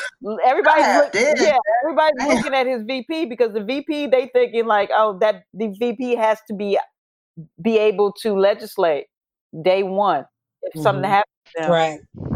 Which is why I think he's going to have to jump on. I think she's going to have so much credibility with how she's handled it. I mean, she even did this thing, not that this is necessarily, but just the kind of thing that she's doing. She did free college for all first responders now that are in Michigan. She wants so, like, MVP.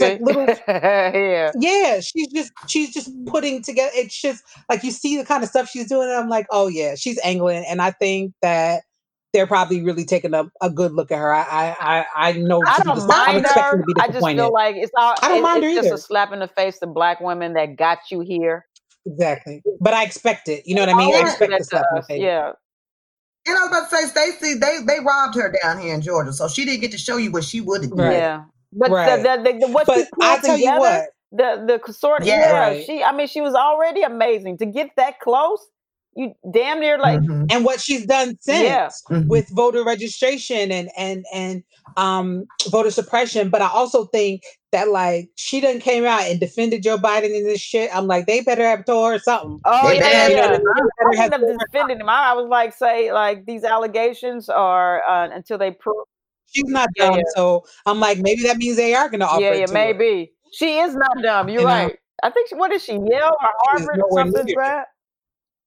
I think she's a Yale grad. But yeah, she's a smart lady. So before she got on television, started defending him. Maybe she knows she's getting a cabinet, right. Or maybe she also has information that we don't have. I mean, that could be it too. Okay, the economy can't recover until parents have childcare again. So, like you were talking about, Erin, the person you just mentioned, I'm not familiar with them. The VP choice. What's her name again? Gretchen Whitmer. Yeah, like this is something that's a white name. We have to consider is President Trump and others are eager for the U.S. economy to reopen, but that may not be able to happen until parents have access to childcare again. Without schools, daycares, and summer camps, parents have to take on both professional and childcare responsibilities. This means that parents will be less likely to leave the house, which economists say will slow down economic recovery. Economists also suspect that after this pandemic, there might be more government support for childcare. This is already happening in places like Illinois, where essential workers now qualify for the state's child care assistance program. That's good. But when they say parents, they really mean they women. Because when it comes down to child care, 80 to 90% of the time it falls on women. So it's going to, if they don't, women are not going to be able to go back to work if they don't do something about child care. I mean, that's both. It's parents, because I know parents, but I'm saying overwhelmingly, that's just facts, data, whatever. Yeah, it is. Definitely, I would use the words overwhelmingly. Yeah, I would, but there's so many different situations when it comes to parents and gay parents, there's parents and stuff like that. There's just so many different situations nowadays where it's just the whole point of childcare is just so much needed. Having lived in Illinois, I got the opportunity to take advantage of some of that childcare, but then once you make a certain amount of money, which is not that much money, then you're not eligible for childcare anymore. And now, it's always been the most, this has been a topic of discussion for many, many years, because it just is not, child. Now all my money is going to childcare. Right. Now all my money is going to childcare. I'm not able to make ends meet. And then I'm not able to, because of my income, do these certain government programs. It's just it becomes a mess. So anyway, back to this specific topic, what Illinois is doing is good. And more states need to adopt that kind of thing, because, I think about, how if you have a partner, how you can kind of work some things out. Maybe one person works from home or y'all switch off, and it's just a weird situation. But for single parents, that to me is just like, that's the hardest thing. Yeah. The hardest. This is the part that actually broke my heart, is thinking about the stories we're not hearing of, like, single parents dying and these kids going into adoption, possibly. Ooh, child. I'm just saying, it's a mess. It's all a mess. I know that, sorry to take it to a dark place, but when I looked at this article, I just thought about these children. I was like, yeah, and you're right. Like, single parents, how are they surviving this? You can't ask for help. You can't ask someone to come over and watch.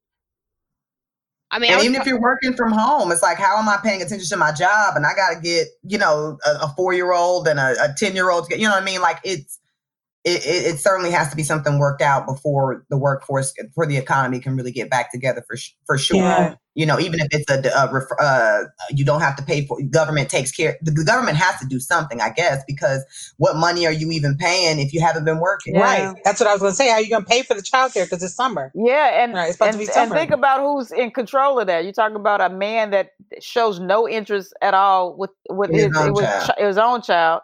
And then you got a vice president that, did he ever have kids? Yes, a president. Oh, no, that. Vice president. Excuse me. Why am I thinking? I automatically went to man. I'm sorry. I don't know Pence's situation. Yeah. So it's like, he doesn't look like, he never even mentioned his kids, if he has any. So I'm saying these two people that don't give childcare a thought. What's up? Yeah. Well, he calls his wife mother, so I'm assuming they have kids. They have kids. I think all their kids. Let me not start with folks' kids, but I thought I saw a whole family picture of them, and yeah. No, okay. Yeah. I might be wrong about that. They need to start talking about this in the platform, and when they're speaking, is how are we gonna, these solutions for parents. Biden needs to start talking about that, or his VP needs to start talking about that. I would love to see, like, these campaigns where, like, Biden says, like, one sentence, and then he'll refer everything to his vice president. Like, hey, quit talking, motherfucker. Right. But Gretchen, Gretchen will tell you more about it. Mm-hmm. So when do we plan to open? Gretchen? Gretchen, what did you think? Yeah. You got the notes on that, right? Yeah. See, I just think that the coronavirus thing is going to be so much at the forefront of this election that somebody who has experience with that is probably more likely, and then we won't feel it. Then it won't look as bad to people, like when you don't pick a black woman, because they're like, oh, well, she did run a state during the coronavirus. Right. I guess we can't be so mad. Yeah. You know what I mean? I'm telling you, I'm gonna be mad whenever, whatever. But I'm gonna be mad too. is not a bad choice. But I believe but black people, black women in general, save this motherfucker's campaign. So that's the only reason that I really feel like he's indebted to Black people, Black women. Now, Trevor Noah, you know, this is why I'm going to bring this up. Trevor Noah is paying Daily Show crew that is furloughed by COVID-19. This will be out of the story by next week, and it's out of his own pocket. Due to COVID-19, many in the entertainment industry are out of work and uncertain about their finances. But for the crew members of The Daily Show, there's no reason to worry. Trevor Noah recently informed them that he will be paying their salaries. A source close to The Daily Show said Trevor Noah respects his crew tremendously and feels it's only right that they get through this together. Also, this was out of Root, which I love because they close it out with, I'm not at all surprised that Trevor Noah is so responsive to people's needs. Speaking of needs, hey, Trevor, call me. Those kind of news reports are a bit much for me. I need you to stick on topic, but you can't. I don't need that. Yeah, like I don't need you doing your little subtexting folks during an article. I'm trying to get information. Yeah, you're sexualizing him. But here's the thing: why are people attacking Ellen so much right now? Now I know she's not paying. She's been like. My friend Isis, she's an actual person. We were actually talking about this. It's like, remember when Ellen was like a good person? Remember that? Mm-hmm. And like, you almost feel like Trevor's doing this or he's done it because could you imagine if he didn't? Mm-hmm. Well, no, never mind. Never mind. Look, everybody's what I was going to say is Trevor has been very generous to other people. This is not uncharacteristic of the kind of thing that he would do. I don't think he's doing it because of Ellen, because he's done kind things like this to people before, for people before in his life. Right. Fair. Yes. I was going to speak to both of those things, but coming from where he's come from and your family, you know, just having, you know, I don't know his background like that. I've read a couple excerpts from his book. When you come from South Africa, you don't need much money. Man. That's what I was going to say. I think you know understand Ellen can be, and a lot of people that have been in Hollywood for a long time can be a bit, I don't know, I'm trying to, what the hell am I trying to get the words out? Not in touch. Thank you, babes. That's exactly what I'm trying to say. Not as close in touch with regular needs, you know what I mean? Like, because you're just not in touch like that. Trevor's, you know, he's, again, from where he comes from and that you haven't been in Hollywood as long, I think that it just really, you understand it a heck of a lot better and want to make, you know that you're able to and you want to make those moves. I think someone like Ellen, the first thing I thought about when they said her crew wasn't getting paid, I'm like, well, didn't she do something for them? Give them a package, do a little something, so much money as she make. And she's still filming her show. I don't think her contract has been touched, you know what I'm saying, or whatever. So I think I don't want to be in folks' pockets, but the first thing that I thought to myself was she should do a little something for her crew. Or you could just be the type where this is business, baby. If you don't want to work here no more, well, we'll get another crew. And, you know. I think things are going to start to change on the perceptions of Hollywood. Yeah, I think things are going to change in general, but I think this is where it's time for a revolution. People should have regular shit like... what we're just talking about, childcare. You should be able to take off for childcare. You should have vacation time. You should have other means in terms of your employment that other than just the paycheck that everybody in the 50s and 60s had that we don't have now. That safety net they did have now. And so when you see that all the money is going to the top, all the money is going to Ellen gets the lion's share of the money. And then when her crew is hurting, and I don't know the specifics, I didn't read about it or whatever, but I'm just saying in general, if this is the type of world, do we want to live in this type of world where all the Ellens get all the money and then those people that work for her, when times are hard, they can't even take care of themselves? Is that the system that we want? And that's the question we need to ask after this is over. I just think it's really crazy how, and the thing is, the worst part about all this is the things that you say, Pat, are so true, but I have so little faith in people. It's like, I feel like if nothing else, even the people who are, they don't know how to do it. Like, no, because nobody knows exactly how to do it. But I think if nothing else, this quarantine time should get everybody on the same page about having like your healthcare tied to your job, right? People think that's so great. Like, no, I don't want universal healthcare because I got great healthcare through my job. Okay, well now you don't have a job all of a sudden now, right now. Can we get universal healthcare? Tens of millions. Now, do you see why it's not good to have your job tied to your healthcare? Like nobody should have to have it. Right. Like, so I just think that these are things where we should be able to get out of this and go, okay, now we see it. But I think I don't have any faith that people, as soon as they get their jobs back, won't be like, nah, fuck it, never mind, I don't care no more. You know what I mean? Like they'll have seen it, but it won't affect them. And I think that's that worries me the most is like, we'll go through this, but we won't be different. Yeah. And you know what I mean? Like we'll be different for a little bit and we'll be kinder to each other a little bit for a couple days or weeks. And then we'll be back to the same shit where I got mine. Fuck you. Fuck if you get yours. Well, I feel because and I just, how this is unprecedented, and change usually comes after a something that is really impactful in a country's existence and not just a people's existence. That change is going to come. Now, how drastic that change is, I don't know, but I definitely know change is on the horizon, and change was leading us up to this. I mean, as much as we talk about those protesters, and they're getting upset. They're upset, but their anger is directed toward the wrong thing, in my opinion. And their anger is being funded by all these PACs that want the government to open because they're losing money. And so that's the conversation that these news organizations are not having. It's like these are not just white people saying that they want the government to open up. These are corporations backing these protests to get the government to open up because they're losing money. And that's I never thought about that. Yeah, and that's the stories that, you know, that's the backstory that you're not hearing about, right? You just think it's angry white people, but somebody's funding these. Who organized these white folks? And they're organized, and then you hear one little protest, and now it's dozens of them, right? That's people. The Kraft brothers used to do it all the time. They would back organizations that would benefit them in the end. They use people's anger for their own benefit.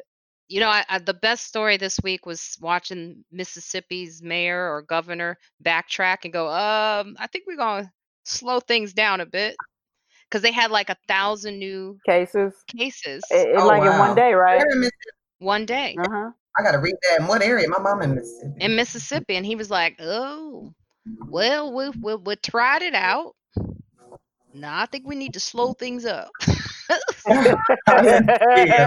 He uses every phrase except staying at home orders. So if y'all could just... slow down. Yes, slow down. Go at a turtle's pace. If y'all go at a snail's pace, we can really get this done, if you hear what I'm saying. No, I don't hear what you're saying. Have you guys considered moving like to a different type of location because of this? Like I've already realized living like I'm living is just, I shouldn't have been living like this. It makes you rethink your whole life, right? What do you mean, though? In what way? She said I shouldn't have been living like this. My place is pretty comfortable, but I have been like really seeing how much money we're saving by, you know, not eating out, not getting my nails done, just all this stuff. And so we're like, okay, we need that house with the pool now because I'm sick of this. You know what I'm saying? Like we're moving on. You know what I mean? Like before we were saying it, oh, we're putting our foot on the pedal now. So I understand what you mean. In terms of saving, is that what you mean? Yeah, all of it. Yeah. You said that you were asking about this quarantine making you want to move. Changing. To follow up on your question, when you said you putting the pedal to the metal, in what way? In terms of saving or what you and your fiance? Oh, he and I are already pedal to the metal in terms of saving. Okay. That's what I was in terms of. Okay. Me too. Yeah, like I've been checking my credit score like never before. Oh yeah, I paid a bunch of. I mean, like my credit's getting, but like I'm like, let's just move on. Let's go on to the next level. You know, this time has taught me that I was spending my money on things that I didn't, you know, that don't really mean that much to me. I'm doing just fine. Yeah, it makes. I think it has made me. I'm already been very frugal, but it does make me prioritize what's important. And I was thinking about that in ways that has nothing to do with money, in terms of how much time do I volunteer with people, how much time that I'm giving to people. Those things are making me reprioritize what I think is important in my life. It's not about the career, it's about people. And that's what I missed during this thing. And that's like, I'm coming out of this, trying to prioritize people as the center point of my life. Mm. I agree. I've changed. I've realized I'm prioritizing some wrong friends. Oh, wow. Since I've been in quarantine. Wow. Yeah. Because one thing that I said when I called you, Marina, and I said, I realized that right now, everybody is the same distance from me. Yeah. I'm not getting ready to go see anyone. So everybody is like a video call away or a phone call away, even if you live next door. Right. So sometimes I realized that I was, circumstantially being a closer friend to someone because of our circumstance. You know what I mean? Instead of really thinking about who has my back, who's really being a good friend to me, who have I been a good friend to, who do I really like to spend my time with? It might just be more so who I'm around the most, or who...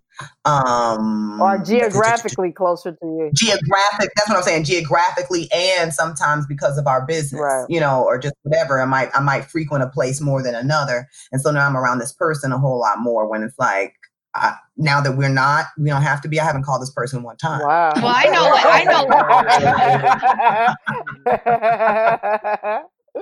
I know when Vanessa, when you called me, it made my day. It really did. Oh. Yeah. Did you pick up the phone for her? Wow. Whoa. Erin, you haven't called me. Have you called me? Wow. Okay, Marina's that. Hold up.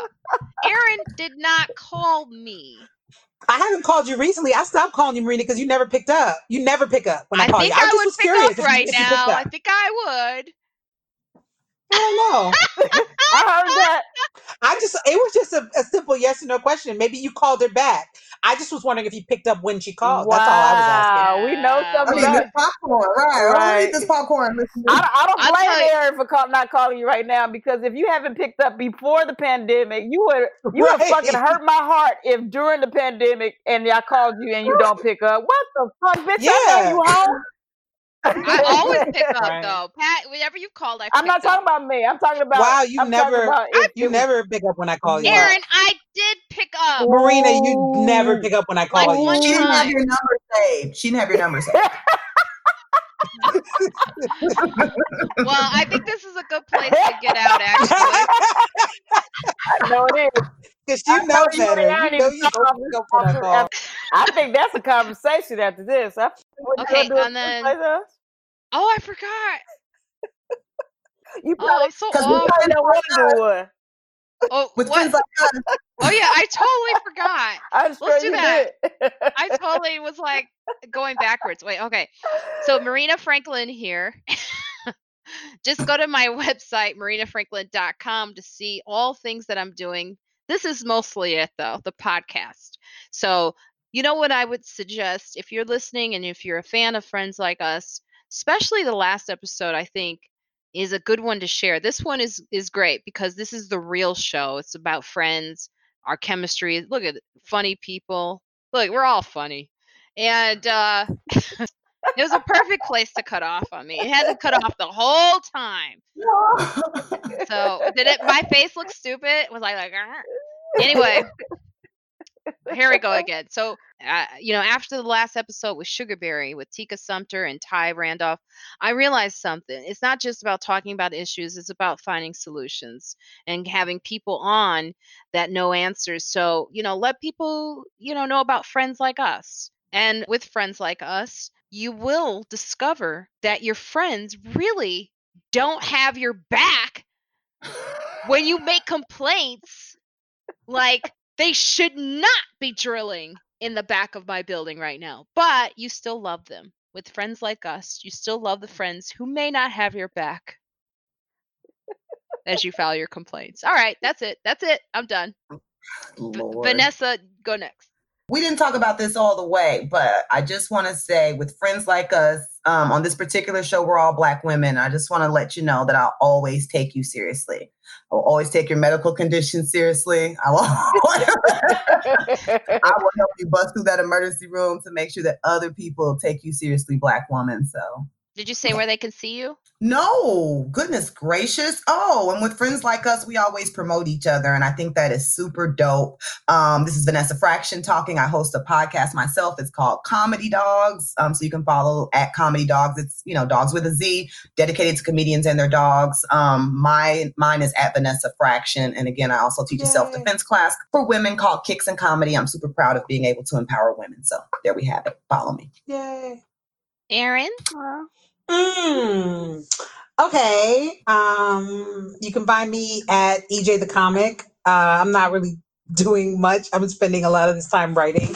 I've been blessed to be able to do that. And I think that's where comedy is heading for me right now. But I'm on EJ the Comic on all platforms. And it's good to see y'all's faces. And with friends like us, you can, send our calls to voicemail and we'll still do your podcast because we love you.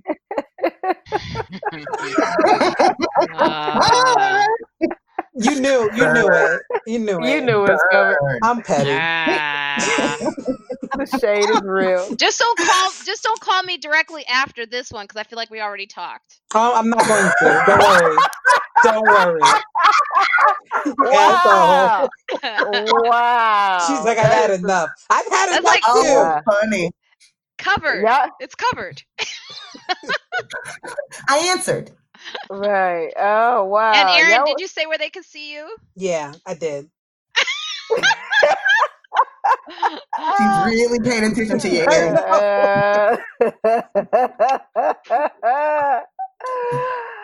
And that was a non-COVID kiss blow. I got an onion on my computer. Oh shit! All right, Pat. You can please check out my Instagram. It's Pat Brown Show, and I'm actually dropping a new sketch that I just did. So please check that out. It's dropping on Wednesday. And with friends like us, you always feel like you can go all over the country and you can feel like you're in the tropics, because today's episode was really, really shady. Oh, that was so good and shady. Oh, yeah. Check us out. It was good to see you and talk to everybody. Erin.